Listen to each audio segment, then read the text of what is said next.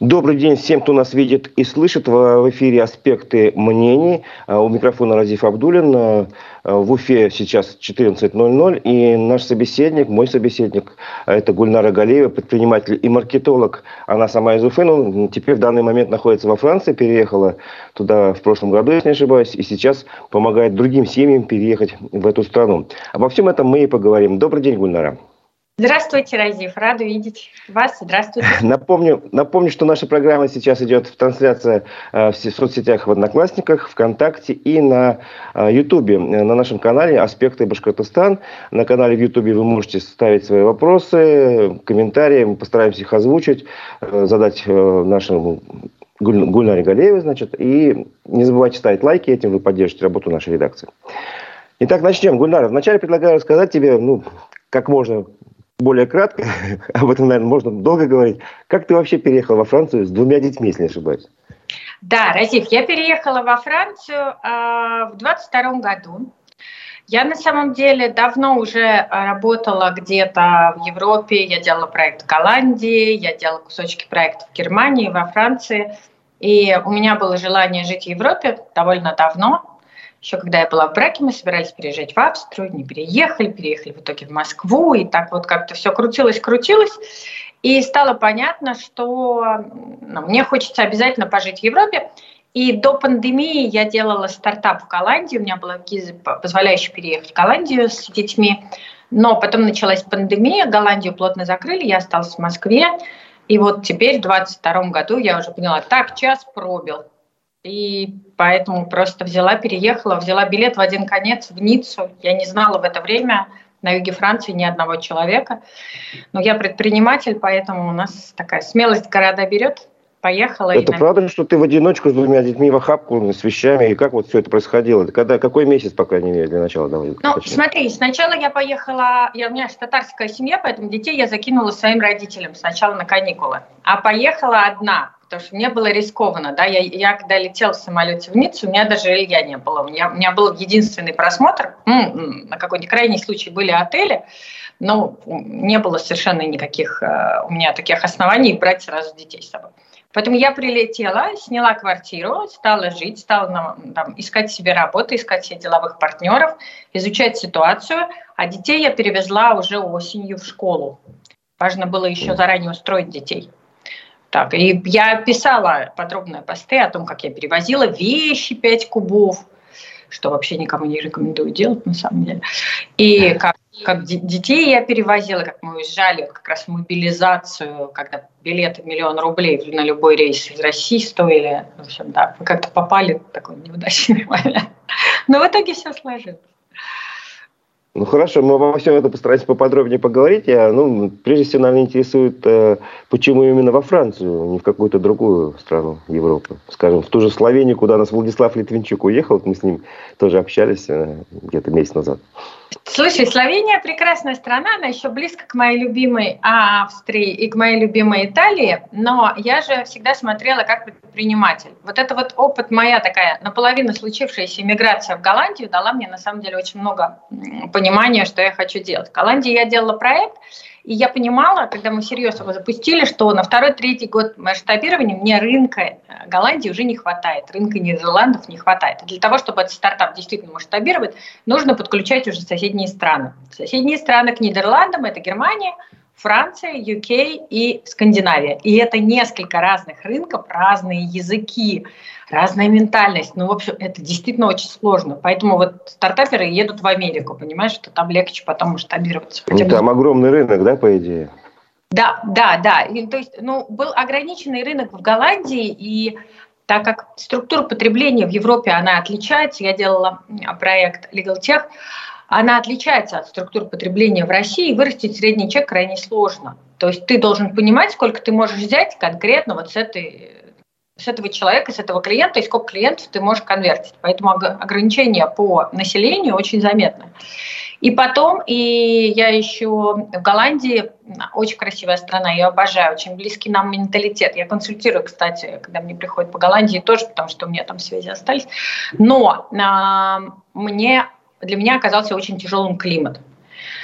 Влажно, если вы живете на севере Голландии, Амстердам, Роттердам, Денхак, то сыро, ветрено. То есть очень красиво. Каждый день все равно есть солнце. Есть дождь и есть солнце. Зелень цветет. Ну, все очень красиво, но, но холодно.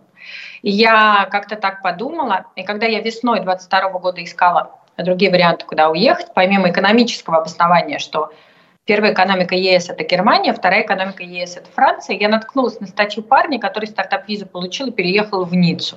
И я такая, а, а что так можно? То есть не обязательно в какую-то северную суровую страну ехать. Можно, оказывается, у моря жить и стартап делать. И все, и я поехала в Ниццу. Угу. Ну, давай с этого момента поподробнее. Ты сейчас э, устроилась жить, я так понимаю, э, в Антибе, да, если не ошибаюсь? Да. Что это за городок и где он примерно географически находится, чтобы понять э, наша аудитория?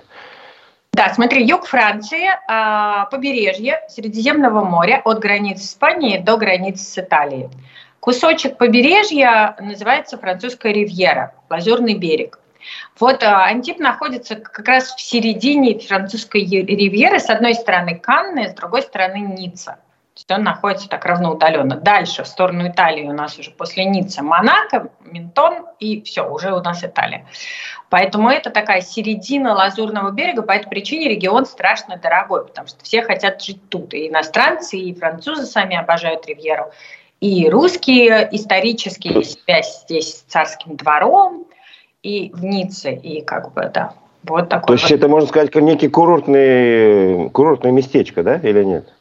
Ты знаешь, тут интересно. А, это, с одной стороны, туристическое место, а с другой стороны, это глубоководная марина, конкретно Антип – это глубоководная марина, и тут порты огромные, которые позволяют суперяхтам причаливать. Почему вот это вот Кап Антип, Кап Фера, такие модные дорогие места? Это не потому, что их кто-то назначил, а потому что это скалистые глубоководные марины, куда могут причаливать большие лодки – Поэтому в Антибе, помимо туристи- туризма, есть еще огромный бизнес вокруг этих лодок. И что интересно, я только недавно узнала, кстати, а, я ходила гулять в Марину и увидела, что моют лодки каждый день. Я спросила местных, а почему, зачем каждый день? Я, потому что, ну, понятно, в пятницу, да, а почему в четверг моют, в среду? Они говорят, ты знаешь, это стандарт овладения яхтой, она должна быть всегда готова, и по звонку хозяина через два часа она должна быть полностью готова уже с экипажем, с едой, с полотенцами, там, совсем на свете. И поэтому каждое утро лодки приводят в порядок, проверяют все оборудование, моют и так далее. И я ужасно порадовалась а, за то, что местным жителям есть работа круглый год, а не только в сезон. То есть работа... Скажи, пожалуйста, угу.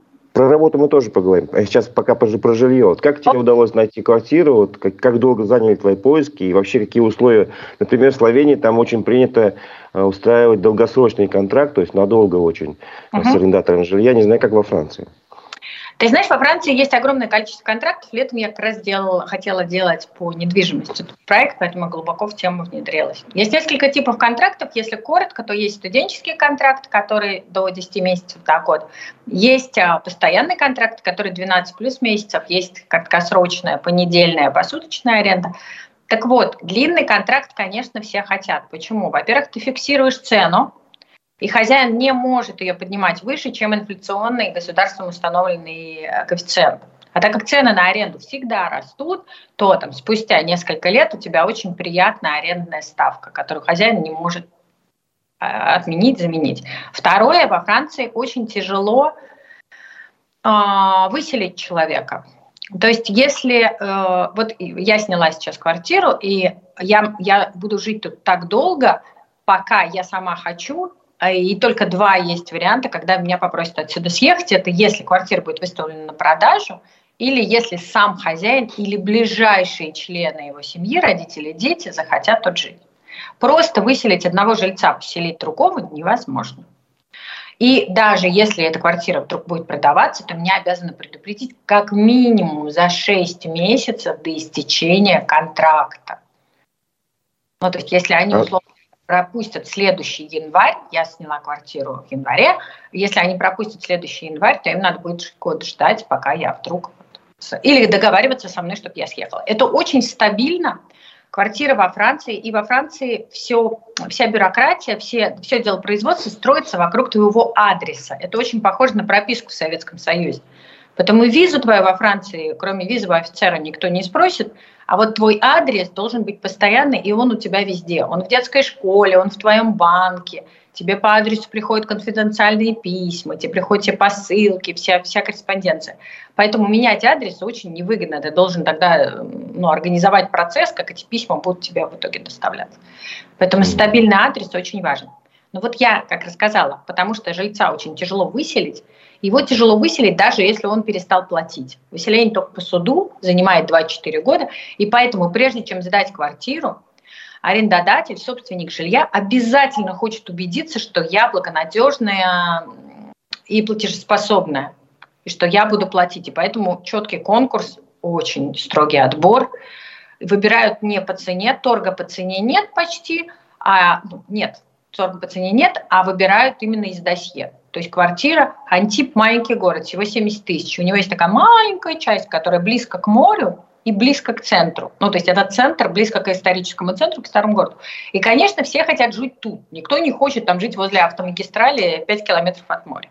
Поэтому за вот этот вот клочок, где я тоже живу, постоянная борьба, и квартиры уходят моментально. Но есть свои ну, хитрости. Я учу же этой технологии. Как ну, снять. ты не ответил на вопрос, как долго искала квартиру, и второй, наверное, как, как это дорого тебе обходится. А, смотри, я искала квартиру, это третья уже квартира, в которой я тут живу. У меня были две краткосрочные квартиры. Первая квартира у меня была в Ницце, которую я сняла только на лет. Вторая квартира у меня была краткосрочная аренда в Антибе. А третья квартира вот эта. А, получается, что я, когда я разобралась, как это делать, я сначала попыталась, у меня было две попытки снять долгосрочное жилье. Я попыталась так вялотекуще делать это неправильно, делать это в ноябре. У меня ничего не вышло, я осталась пока в жилье, которое у меня было. А потом, когда я разобралась, поняла, как, как я могу получить и какие агентства могут мне помочь, тогда я уже сняла ее меньше, чем за месяц. Угу. И ну, в итоге, правда, что, что угу. я поняла технологию, я даже выбирала. То есть вот даже в центре я выбирала из двух квартир. Мне в итоге предложили две квартиры, и я выбрала ту, которая мне больше нравится. Плачу за нее я 950 евро. Это чистая аренда за квартиру 60 квадратов с двумя спальнями, 66, почти 70 с большой верандой 23 квадрата, на солнечной стороне, в нашем регионе это важно, центральная улица города, близко до пляжей. То есть это очень хорошая цена именно потому, что на длинную аренду вот такая цена. Во Франции есть правило, ты не можешь снимать квартиру, которая превышает 30% твоего валового дохода. Ну, теперь давай поговорим немножко про работу как раз. Вот раз. Немножко. Давай. Мостик такой перекинул про валовый доход. Вот, ага. мы уже, э, я, я начну с Владислава Литвинчука, потому что мы с ним уже как бы разговаривали, поэтому просто мостик через него перекину к этой теме.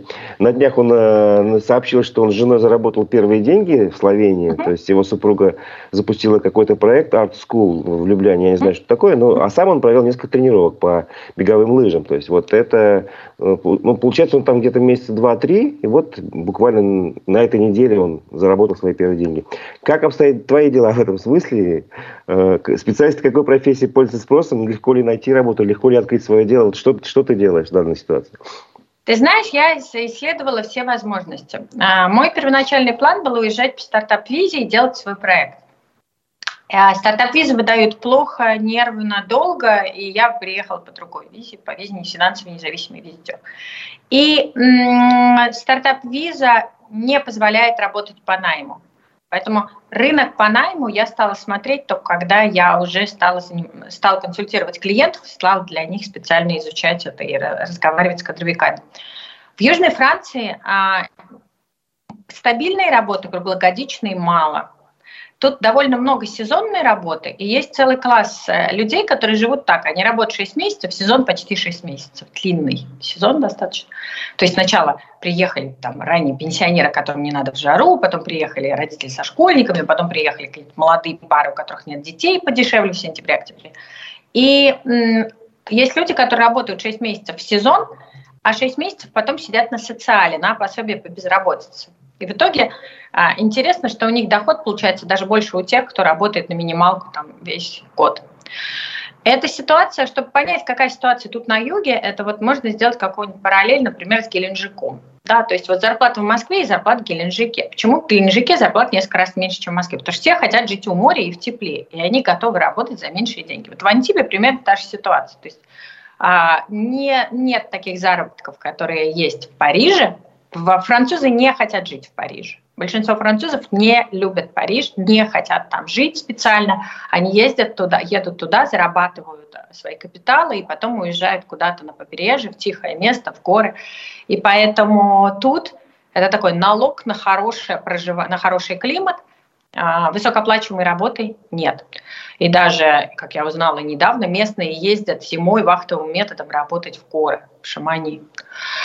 Вот. А найти работу офисную возможно только с местным образованием или с подтвержденным европейским образованием и свободным французским языком. У меня нет французского языка, я только начала его учить, и поэтому мне такая работа не светит. Есть даже в филиалах американских компаний, где вообще по всему миру всегда язык компании английский, во Франции язык команды в американских компаниях французский, потому что французов уровень владения иностранными языками очень низкий. Поэтому мне с точки зрения квалифицированной работы, у меня была пара предложений именно в больших компаниях, но это все ушло с обязательством там, интенсивного изучения французского языка в течение года, что ну, я на себя такие обязательства не беру. У меня нет способности к языкам, я не смогу параллельно с интенсивной работой еще и там, язык выучить до сколь-нибудь применимого уровня. Вообще для... Ты знаешь, есть неожиданные какие-то варианты. Например, так как есть большой порт, то судомеханики всегда нужны. Угу. Понимаешь? Или, Понятно. например, а, так как а, все плохо говорят по-английски, и достаточно а, современное поколение родителей понимает, что английский язык нужен, то, например, сертифицированный кембриджский преподаватель с дипломом, подтвержденным британским дипломом или американским дипломом серьезным, он его возьмут, несмотря на там, слабость французского языка. То есть надо смотреть по каждому кейсу. Нет каких-то правил, что вот очень легко найти. Но есть общие ошибки, которые я заметила, делают мои клиенты, когда они ко мне приходят, и какие у них есть мысли. Первое. Нам кажется, что работа руками всегда прокормит. Это неправда. Во-первых, на, на ту работу руками. Ну вот возьмем маникюр, да? Вот все думают, вот научусь маникюр, ресницы. Ну или массажист, например, условный, да? Массажист, ну, массажист нужен, нужна сертификация, местное обучение. Угу. Ну хорошо, давайте маникюр. Вот возьмем то, что нет. Это инъекции, например, да, косметология инъекционная, какая-то серьезная уже там с витаминами, э, которые тебе колют, она тоже требует сертификации. Какая-нибудь там маску и лицо намазать несколько месяцев курс. Вот возьмем маникюр, потому что всегда приезжают русскоязычные девушки и такие, а, маникюра опять нет. Вот, и думаю, сейчас я пойду и как заработаю, но это совершенно не соответствует действительности. Во-первых, тут меньше рынок. И кроме вот этих же русскоязычных девушек, которые через полгода жизни сами перестают делать маникюр, потому что, во-первых, во влажном климате кутикула не растет, качество рук другое, и нет такой потребности у тебя его без конца делать, как ты это делал в Москве там раз в 4 недели стабильно. А второе, а, большая волна украинских беженцев, и большинство из них ручной работой владеет, ну вот давай честно тебе скажем, в 10 раз лучше, чем я сейчас пойду отучусь на курсы маникюра, потому что они 20 лет последние этим занимаются. И даже у них нет работы. И даже у них нет работы. Поэтому есть какая-то работа, например, там, качественный штукатур-маляр. Это да. Это вот возможно найти работу в нашем регионе, где много стройки. А очень, или повар. Повар вообще очень востребован.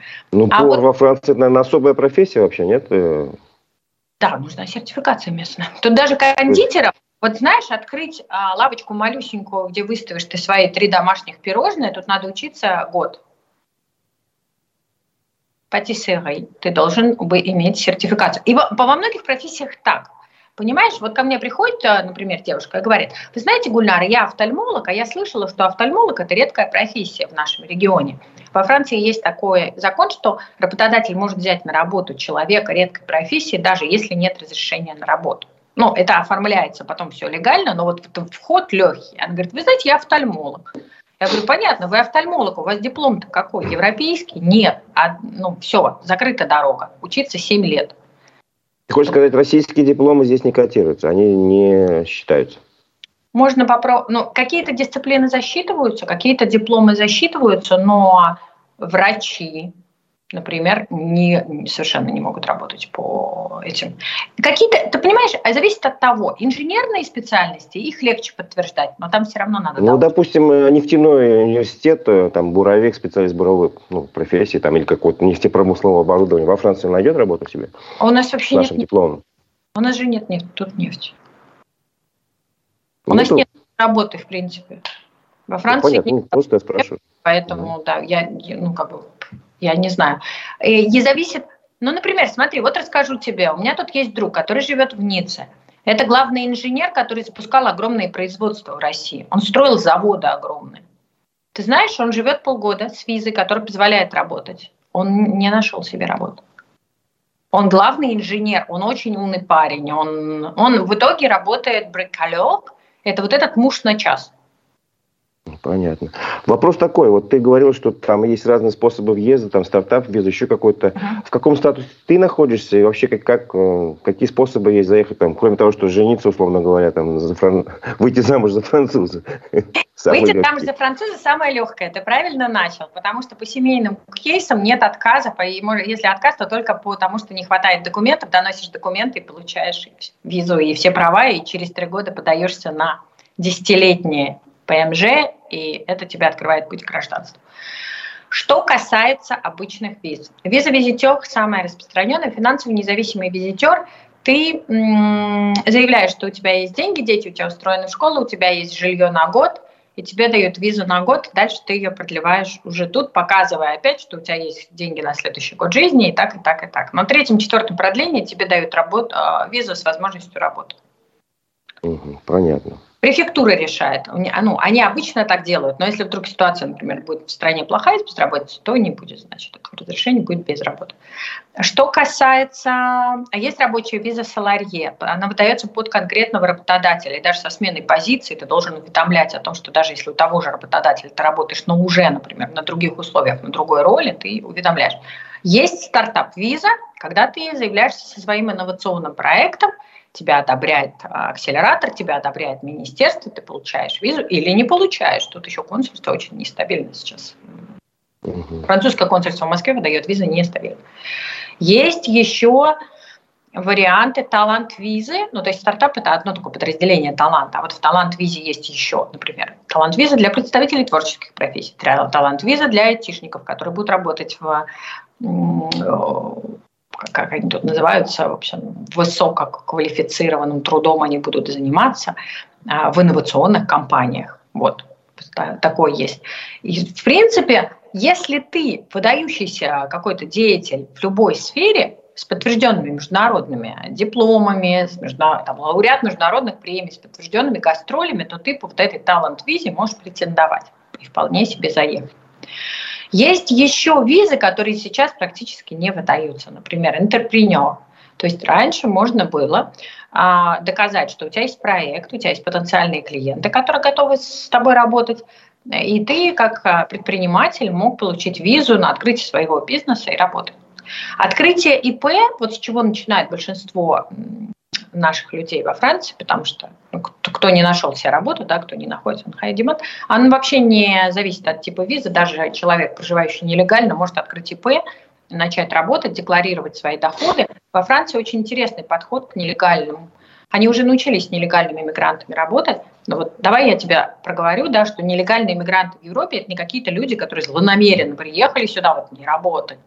Это любой человек, которому просто не продлили титр, не продлили ВНЖ. Вот вчера он был легальный, сегодня ему не продлили по какой-то причине, он выходит в нелегальный статус. Он может покинуть страну, он может попробовать остаться и легализоваться позже. Вот этот вот промежуток между двумя легализациями, он нелегальный считается. Что можно сделать, например? Да? Можно открыть ИП, даже в нелегальной ситуации можно открыть ИП, но важно очень а, декларировать свои доходы, платить социальные отчисления, платить налоги, и тогда есть даже такая легализация по оседлости, когда ты пять лет живешь во Франции, не нарушаешь закон, и из них минимум три года работаешь. Хотя бы на себя, хотя бы на ИП. И тогда тебя легализуют по оседлости, потому что ты показал себя как надежный человек, который стране приносит пользу. Угу. То есть это очень просто, как в России примерно, налоги только выше.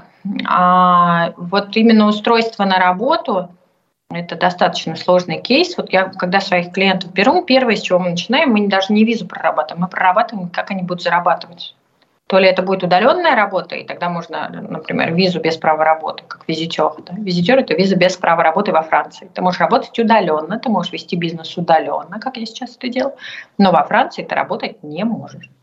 Ты не можешь, они очень защищают свой рынок труда. Ты должен заслужить право а, претендовать на рабочее место. А вот как раз семейные визы, дети, родители, граждане ЕС или замужество, брак, они подразумевают сразу право на работу. Угу, понятно, спасибо. Слушай, хочу поговорить э, уже немножко об уровне жизни, о стоимости жизни. Все познается в сравнении. Вот, например, мы разговаривали с Викторией Валиковой, тоже из Уфы, она в Аргентине. Вот okay. она говорит, там очень большая инфляция, ну, порядка 100% даже. То есть, но зато очень дешевое мясо по российским меркам. И вино uh-huh. дешевое. Uh-huh. Вот uh-huh. и как во Франции, с ценами, со стоимостью жизни, с инфляцией. Я живу в одном из самых дорогих регионов. Самый первый, самый дорогой регион – это Париж а второй регион – это Лазурный берег, и поэтому у нас э, очень дорого. Стоимость жизни, вот знаешь, по, давай по-другому скажем. Во Франции очень много людей работают на минималку. Минималка – это 1700 евро до налогов, после налогов 1400, если нет иждивенцев. Если там у тебя иждивенцы, кто-то еще, там есть вычеты налоговые, можешь вообще не платить. Но представь, полторы тысячи евро. А квартира в целом со всеми чарджами стоит тоже полторы тысячи евро. У тебя ничего не остается, если ты один живешь. Если ты живешь с партнером, тогда ты там разделяешь расходы и что-то. Поэтому а, мой бюджет гораздо больше. Я трачу в месяц 3,5 тысячи евро. А, ну, во-первых, я иностранка. У меня еще до сих пор дорогая страховка. Я еще не получила государственный номер, я уже на него подалась, я имею право его получить, но там есть бюрократическая процедура, которая занимает несколько месяцев. Поэтому я плачу 450 евро просто за медицинскую страховку за себя и за двух детей ежемесячно. Там квартира, ну, я сняла дешевле, чем я ожидала. Мой бюджет был до 1600, я сняла там дешевле, но будет ну, 1200. Плюс а, еда в школе 200 евро на двоих детей получается. Плюс, э, вот мы посчитали, просто мой бюджет, когда я ем не в ресторанах, просто домашняя готовка, страховка – какая-то минимальная одежка, школьные принадлежности для детей, школьные выплаты, вот, 3,5 тысячи в месяц получается. Но местные, конечно, падают в обморок. Они говорят, ты что, с ума сошла? То у нас никто так не живет. А это я, ну, как бы, если сравнивая с тем уровнем жизни, который был у меня в Москве, это вообще полное падение. У меня там была уборщица, няня, личный преподаватель по танцам, который приезжал и так далее. И все это гораздо дешевле обходилось все вместе. Ну, со временем, я думаю, у тебя появится и уборщица, и няня, и прочее, да? Ты ставишь себе такие цели? Ну, слушай, для этого надо прям очень сильно работать, мне кажется. Ну, хорошо. Вот. А насчет инфляции? Стабильные цены? Инфляция? Там? Нет, экономика очень стабильная. Франция – это одна из самых стабильных экономик в мире. Она последняя падает, первая восстанавливается. В 2022 году инфляция была порядка 12%. Вместо обычных трех, но по понятным обстоятельствам. Сейчас евро стабилизировался, и в первом квартале вроде нормальные показатели. Но это видно, знаешь, цены, на, цены подрастают даже за период моего проживания. Я увидела, что там на какие-то базовые продукты питания, типа там литровая упаковка йогурта, она стоила до 2 евро. Это была такая прям психологическая цена, что она стоит там рубль 98. Евро 98 центов. Сейчас она стоит 2,10. Ну там какие-то 3 копейки, но я вижу, что производитель так как с точки зрения маркетинга это прям много, ну, через психологическую границу ты перешагиваешь, я а понимаю, почему что... они он... не уменьшают емкость упаковки, как у нас в России делают, не, не, все, ну, те, это тут, я думаю, что нельзя. Тут молоко не продается 950 э, миллилитров, оно литр. Понятно. Тут очень честно, знаешь, на всех ценниках в магазине написано цена упаковки и цена за килограмм. Всегда. Поэтому любые упаковки ты можешь сравнить. Это обязанность продавца указывать цену за килограмм. Более честный рынок, чем у нас, согласен. согласен. А, французы очень борются за свои права, и, например, по поводу повышения цен у них сразу демонстрация начинается. Вообще демонстрации, забастовки – это национальная традиция Франции, это парализует всю страну, но к этому тоже довольно быстро привыкаешь. Но цены чуть-чуть подросли. Ну, слушай, по российским меркам ты это даже не чувствуешь. Но когда ты уже живешь в стабильной стране, ты такой, я хочу свой йогурт за рубль 98 штук. Хорошо. По поводу демонстрации, прошу прощения. У нас буквально вчера была такая ситуация. Uh-huh. Уфимцы, короче, вышли, ну ты представляешь, зданию горсовета э, с кастрюльками в руках – стучали и кричали, дайте нам газ. Ну, суть в том, что у них два месяца нет газа, поэтому нет горячей воды, они не могут нормально помыть посуду нормально, постираться и прочее, прочее. Uh-huh. Все остальные прелести. Вот и они решили таким образом на себя обратить внимание, на одного человека, который их снимал, тут же через э, там, как, через какое-то время его нашли, вычислили, подъехала сотрудники ДПС, его задержали и сказали, что он должен явиться в полицию через какое-то время для составления протокола о нарушении порядка таких вот каких-то акций коллективных. Возможно ли такое во Франции? Что будет делать полиция, если, допустим, какая-то группа граждан придет и будет вот так вот протестовать с костюльками хотя бы даже 5-10 минут? Ну, смотри, у нас же, ну, понятно, да, что в России там ему сейчас впаяют а, организация несанкционного митинга. Даже если он просто снимал, то есть он, он ничего не организовал, он просто снимал. А, окей, окей. Ну, тут как бы... Бы человек, да, статья найдет. Да, а, да. Во Франции есть свобода самовыражения, но есть некоторые правила. Например, а, когда бастуют, знаешь, как тут забастовки? Ну, то есть в Париже, да, это они прям выходят на улицы. А как забастовка выглядит на юге Франции? Учитесь. В общем, забастовка на юге Франции выглядит так, что просто люди не выходят на работу, а им это время оплачивается. Да. Серьезно? Они просто дома с семьей на лыжах поехали кататься. Все нормально. А как они предупреждают начальство, что они забастовали? Они просто там заболели, условно говоря, или еще что-то? Не-не-не, профсоюз уведомляется. уведомляется. А о том, что будет вот такая забастовка и кто к ней присоединяется. Есть правила, например, инфраструктурные важные железные дороги. Да, вот когда бастуют железные дороги, транспортники, это парализует все. Поэтому они обязаны предупреждать, они обязаны предупреждать как минимум за неделю. Школы не обязаны предупреждать. Школы присоединяются к каждой забастовке. Это, это выглядит, знаешь как? То есть ты в понедельник забираешь ребенка из школы, и тебе учитель вот с такой улыбкой говорит, вы знаете, завтра забастовка. Вы, конечно, можете ребенка привести в школу, но будет один воспитатель на 500 детей. Вот. И она такая, вот. Но привыкаешь. А все привыкаешь. А с, началка в среду не работает. Я приехала такая, а когда работать-то? Ну, я же предприниматель, да, который вообще все время 24 на 7. Ничего, нормально, все, адаптируешься, ребенок твой адаптируется, что ты работаешь. Нормально. А сейчас я такая, как же это удобно, девятилетки. Это действительно удобно. Понедельник, вторник учатся, полный день, в среду отдыхают, и в четверг они с свежими силами идут в школу. И ты понимаешь, вот они вот эти четыре дня учатся реально интенсивно на полной нагрузке. Я вспоминаю своих же детей в Москве, когда там понедельник, вторник нормально, к среде уже там батарейка падает, в четверг это уже такое «Мама!» И в пятницу, наконец, они уже идут, и там уже все в 12 детей забрали из школы.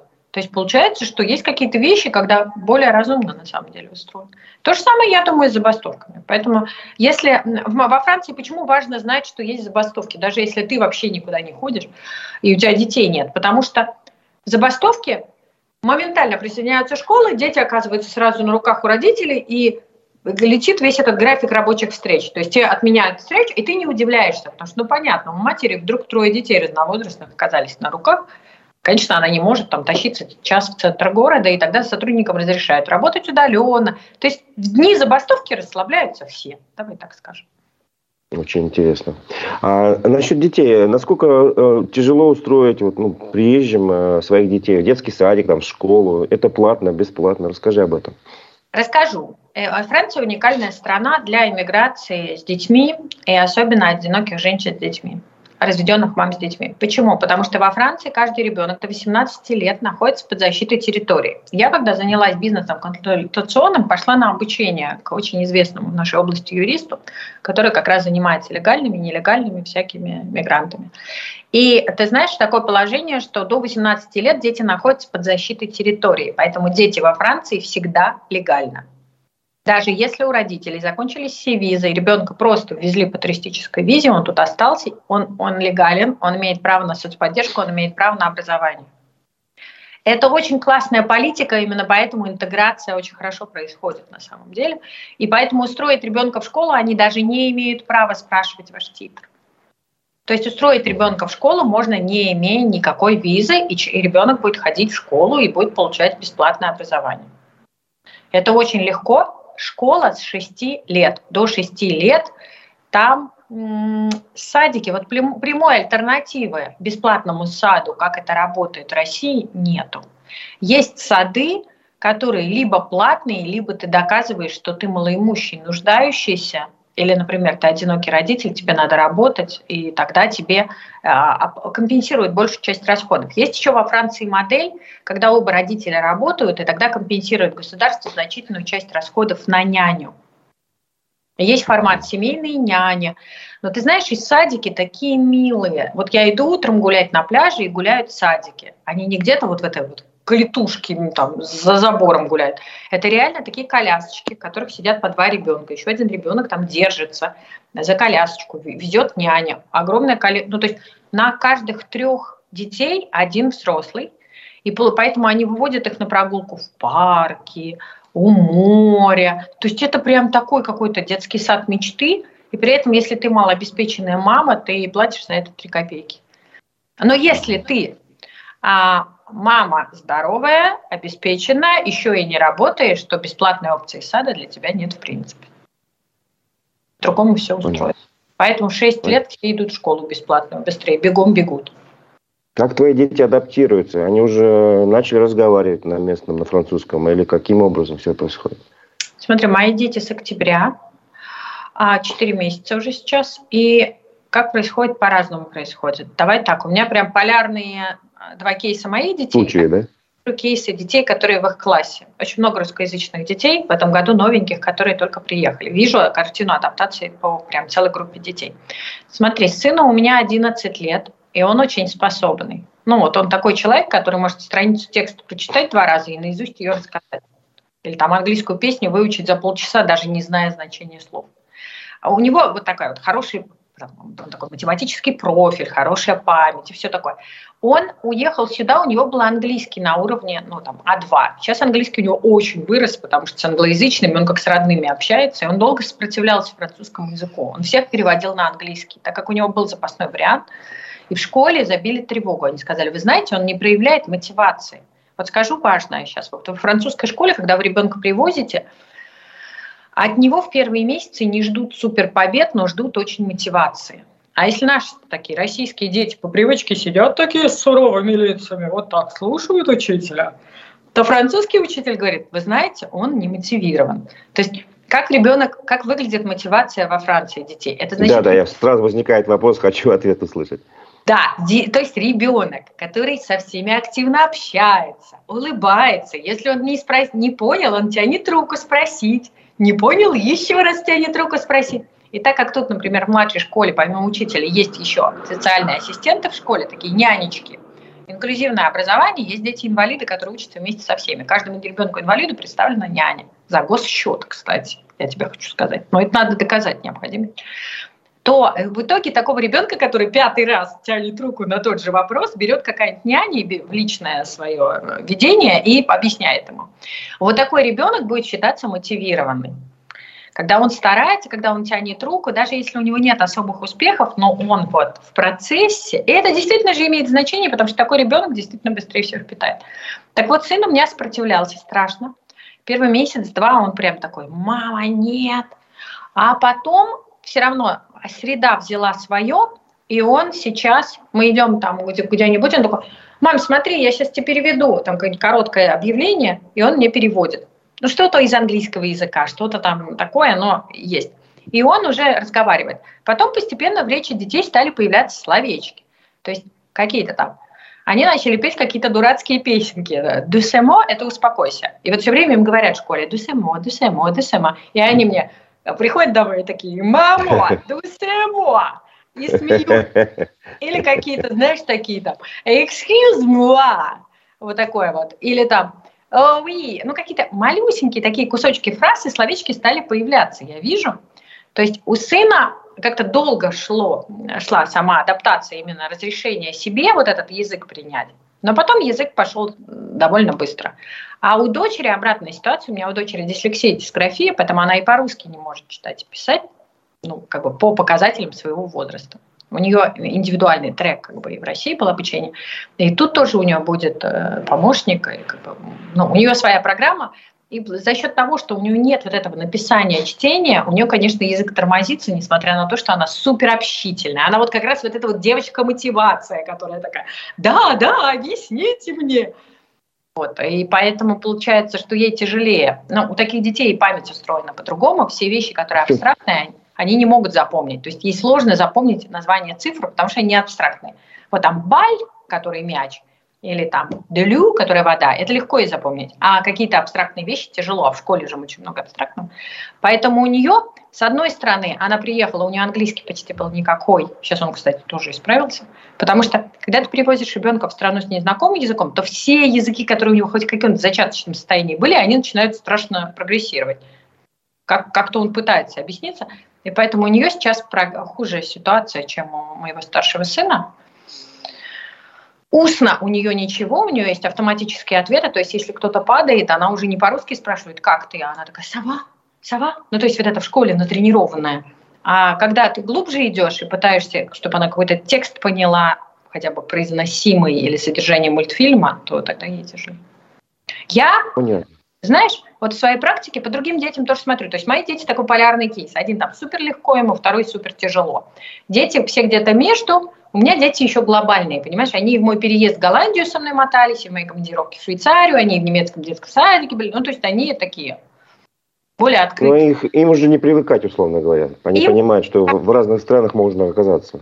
Казалось бы, но все равно есть момент адаптации. Ты знаешь, вот я смотрю по родителям, которые вокруг меня, по клиентам моим, есть две, два, две крайности у родителей. Первые супер тревожные. Они такие, блин, это же вообще все новые окружения, новый язык, все новое, новые порядки. Ужас, какой кошмар. Как ребенка подготовить, как подстелить соломки. Другие, наоборот, другая крайность. Они такие, о, это же гибкий детский мозг, сейчас через два месяца свободно заговорит на новом языке. Вот обе эти крайности, они неверные. В первой, если родитель сильно тревожный, то ребенку будет тяжело вот под этим давлением. А второй, а особенно подстелить-то нечего, кроме того, что, например, дать язык еще на родине. Вот, или культуру, да, куски культуры дать. Вот моим детям почему легко? Потому что они культуру уже знали. У них языка даже не было, но они понимали, там, что надо сказать спасибо, что надо, ну, какие-то европейские такие осколки культуры у них в мозгу уже были насажены.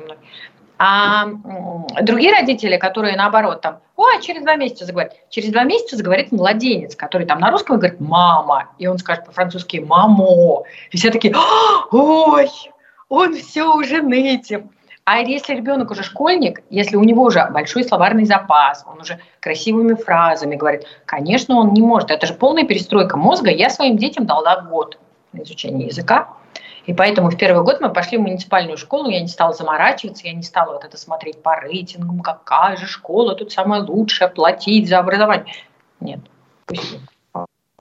И школы, кстати, меня приятно удивили, но может это потому, что я в центре дорогого региона, еще в самом дорогом куске, еще в самом дорогом райончике Возможно. Вот, вопрос, вот это... вопрос от нашего слушателя. Ольга да. Иванова спрашивает, сколько языков изучают в школах Франции? Знаете а, языками все плохо. А, на французском языке, естественно, ведется обучение. А есть английский язык, который вообще просто... Ну вот моя дочь, у которой уровень просто нулевой, несмотря на все вложения преподавателей и английские лагеря и все на свете, она просто сразу лучшая стала на первом же уроке. Потому что она вот, вот эти три слова знает. Прекрасно. И сын у меня тоже. Это, кстати, очень его вытягивало. Он пришел в класс, он понимал ничего.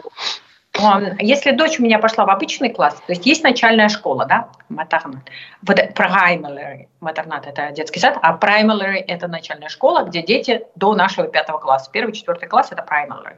И там детей, там нет адаптационного класса, их просто ставят в обычный класс, и они должны выплывать. А вот колледж, который наша средняя школа с 5 по 9 класс, куда там уже есть адаптационный класс, потому что слушать там физику, химию на незнакомом языке вообще ничего не понимая, эффект будет минимальный. Поэтому у них до обеда три урока французского, а потом их замешивают в классы в их параллели на другие уроки. Выбирая при этом сначала попроще уроки, типа физкультура, английский, там что-то еще. И у меня сына очень вытащило, что он пришел, и такая сразу звезда в английском языке. А, плохо они с иностранными языками. Современные родители это понимают и все усилия прилагают, но в школе преподавание иностранных языков в муниципальных школах на низком уровне. Угу. Хочу поговорить о твоих курсах. Насколько я понимаю, вот тут, во-первых, у тебя появился телеграм-канал «Переехала во Францию». Да. Там ты объявила о наборе курсов для тех, кто хочет переехать во Францию, соответственно, я так понимаю правильно, из России, Беларуси, Украины и Казахстана. Да. Вот, и эти курсы начнутся уже в эту пятницу. О чем ты будешь рассказывать? Да, про курсы расскажу. Смотри, я, значит, в декабре начала после того, как я прошла вот этот путь. Это я вот со своей въедливостью, со своей вот этой предпринимательской такой, разобраться. Нет, мне не хватает один юрист, можно со всеми познакомиться и поговорить. Нет, мне не хватает один риэлтор, можно со всеми. Я собрала какой-то огромный массив информации и стала консультировать людей бесплатно с осени, да, там Пора валить, я давала большие посты, в своих все рассказывала про адаптацию, как зачислить школу и так далее. В декабре я начала уже консультировать платно людей. У меня прошли через личные консультации 40 человек сейчас. То есть человек приходит, мы смотрим его цель, мы смотрим его ресурсы, и он уходит у меня через два часа после личной консультации с подробным планом, что он делает уже сейчас. Вот он уже сейчас получает там шаги, на которые он начинает работать. А что касается а, я посмотрела, как люди делают. И я увидела, что, ты знаешь, Разив, не хватает комьюнити. То есть человек получил такой заряд. Вот он пришел, он получил всю информацию, он план сделал, а дальше ему как-то еще поддержка нужна. Ему надо еще посмотреть, чтобы кто-то из плечом к плечу с ним начал тоже делать похожий план. И тогда я а, решила сделать курс который сейчас стартует в прошлую пятницу. У меня уже собрана группа, но туда еще есть места. И группа будет небольшая. В этот раз что мы будем делать? А, это трехнедельный курс, три раза по два часа мы встречаемся в пятницу вечером. Первые два часа мы изучаем визы и поиск работы в Европе. Э, во Франции конкретно, но я вот весь свой опыт, я много лет уже да, там, в Голландии работала, там, сям, я знаю, как это устроено с точки зрения общеевропейской, какая есть французская специфика. Как надо в LinkedIn пойти, почему нельзя прямо написать и выслать свое резюме, почему надо сначала познакомиться, а как познакомиться, а как предложить свою помощь, а как найти людей, которые будут готовы с тобой общаться, а кто в эту игру играет, а кто не играет, как не теряться, как, в общем, все вот это вот надо а, первом, первая неделя. Вторая неделя, потом идет работа в группе на закрепление, да, потому что одно дело теорию все прослушали, такие, да, а другое дело, что это надо превратить в конкретный список действий для тебя. Вторая неделя будет поиск жилья и школа, устройство детей в школу, адаптация в школе. То есть вот все, все, потому что поиск жилья и в аренду очень геморройный, и в продажу тоже надо прям рынок продавца стопроцентный, надо то четко понимать, как, как достичь, как сэкономить время, деньги, как, как правильного помощника выбрать. И третья неделя мы уже говорим а, очень много о депрессии мигранта, которую никто не проскочил еще. Вот она у всех есть. Вот даже активные, глобальные, все такие вот предпринимательского склада, она все равно нас накрывает. В какой-то момент и надо себе уже иметь помогающего специалиста заранее в своем телефоне, которому ты быстро пишешь, возьми меня, и она тебя берет. Вот. И на третьей неделе мы проходим адаптацию детей и взрослых, мигрантские депрессии и ментальные различия, вот различия менталитетов. Почему во Франции это грубо сказать? А как сказать, чтобы не грубо? А почему они любят именно звонки, телефонную и почту электронную, а мессенджеры не любят в деловой переписке? То есть какие-то такие вещи, которые ты видишь, э, именно разницы менталитетов, которые очень важно сначала знать, чтобы сразу тебе ну, например, смотри, вот кафе, да, вот у меня есть тут любимое кафе, куда я хожу, у меня гости приезжают, мы ходим туда кофе пить по утрам. Это буланжери, где, где можно еще взять напитки.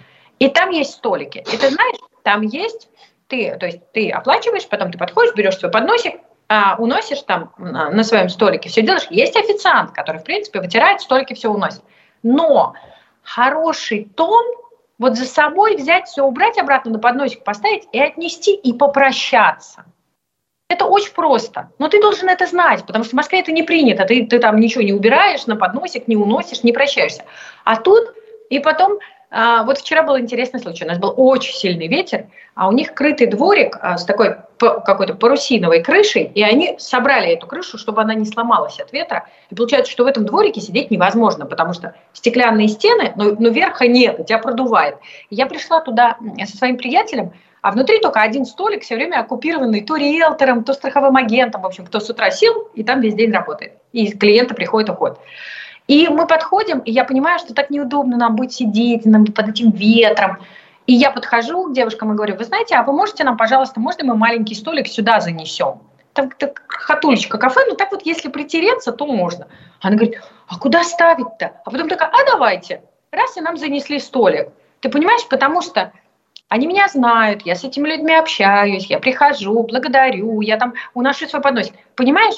А вот если придет туда такой классический россиянин, который привык к сервису, и он так, знаешь, так, давайте, давайте, давайте мне, и подносик свой уносить не будет, так ему ну, тоже навстречу не пойдут. И это важная часть вот менталитета, когда ты здороваешься с продавцом. Вот ты идешь мимо кассы в супермаркете, даже в большом супермаркете, никто не идет с телефоном. Почему? Потому что ты с кассиром должен пообщаться. Чтобы сказать bonjour, у тебя взгляды должны встретиться. И ты ему говоришь, привет, как дела? Он тебе говорит, да нормально, а вот с вас вот столько-то. И ты говоришь, ой, спасибо, хорошего дня.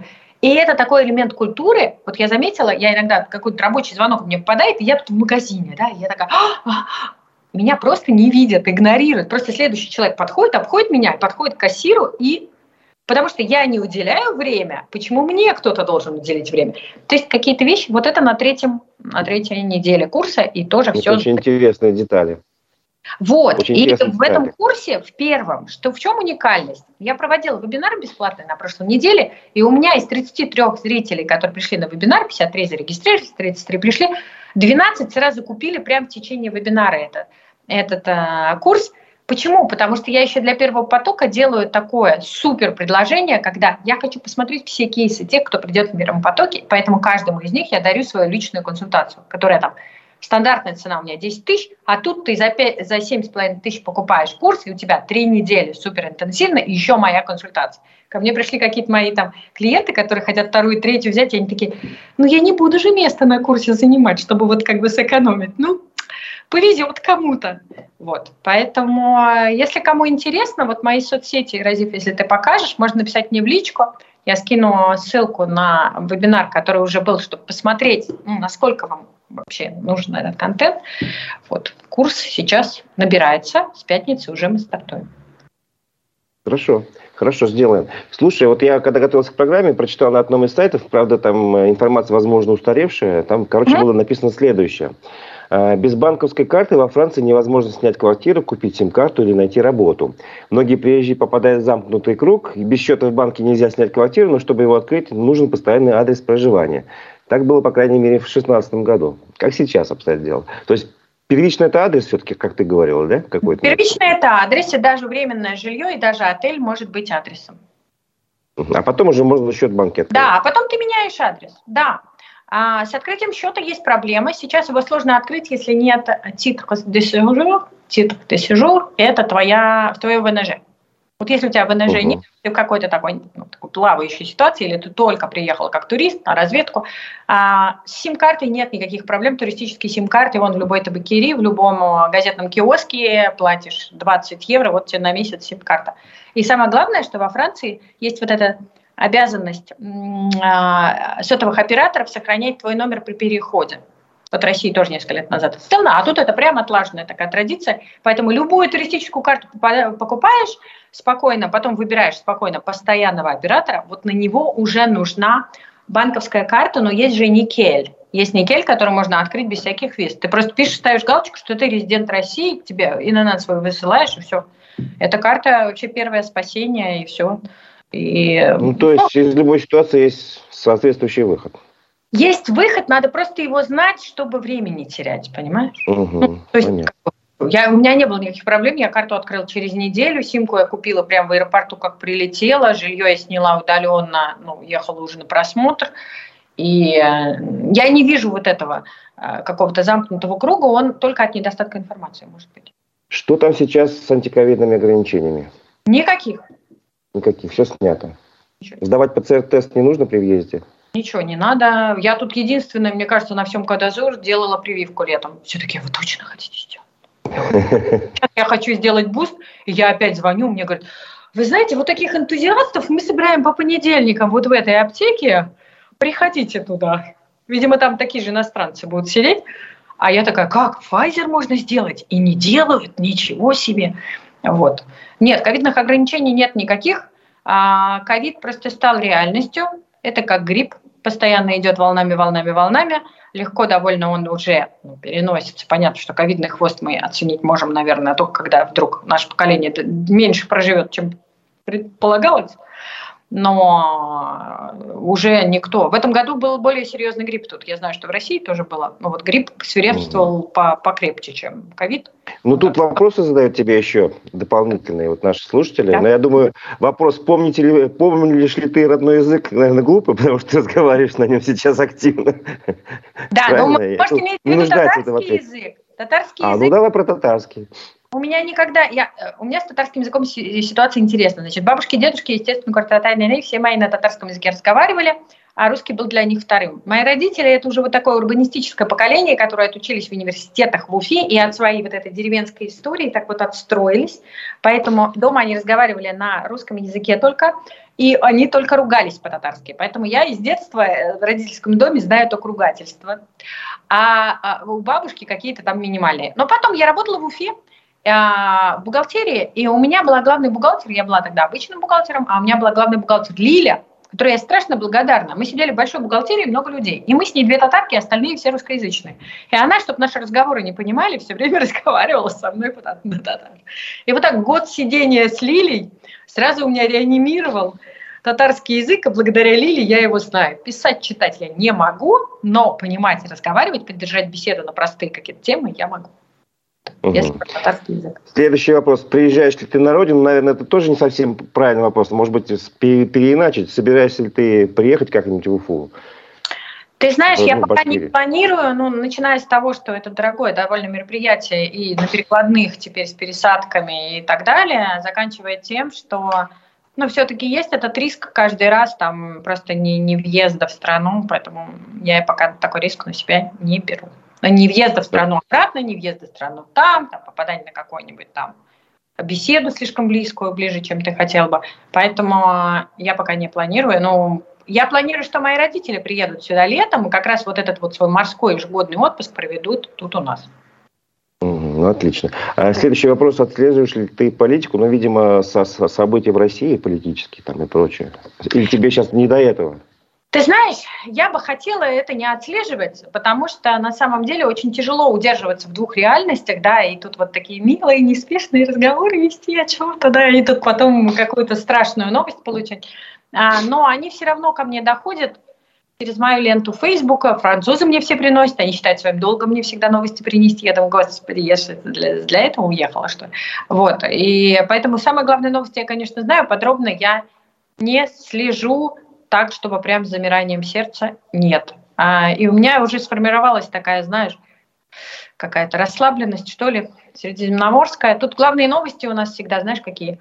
На пляже Ниццы пингвины. Это было реально в ноябре. У нас тоже были пингвины. Их каким-то занесло непонятным течением в Средиземное море. И были у нас пингвины прямо на пляже. У меня сын стоит рыбачит.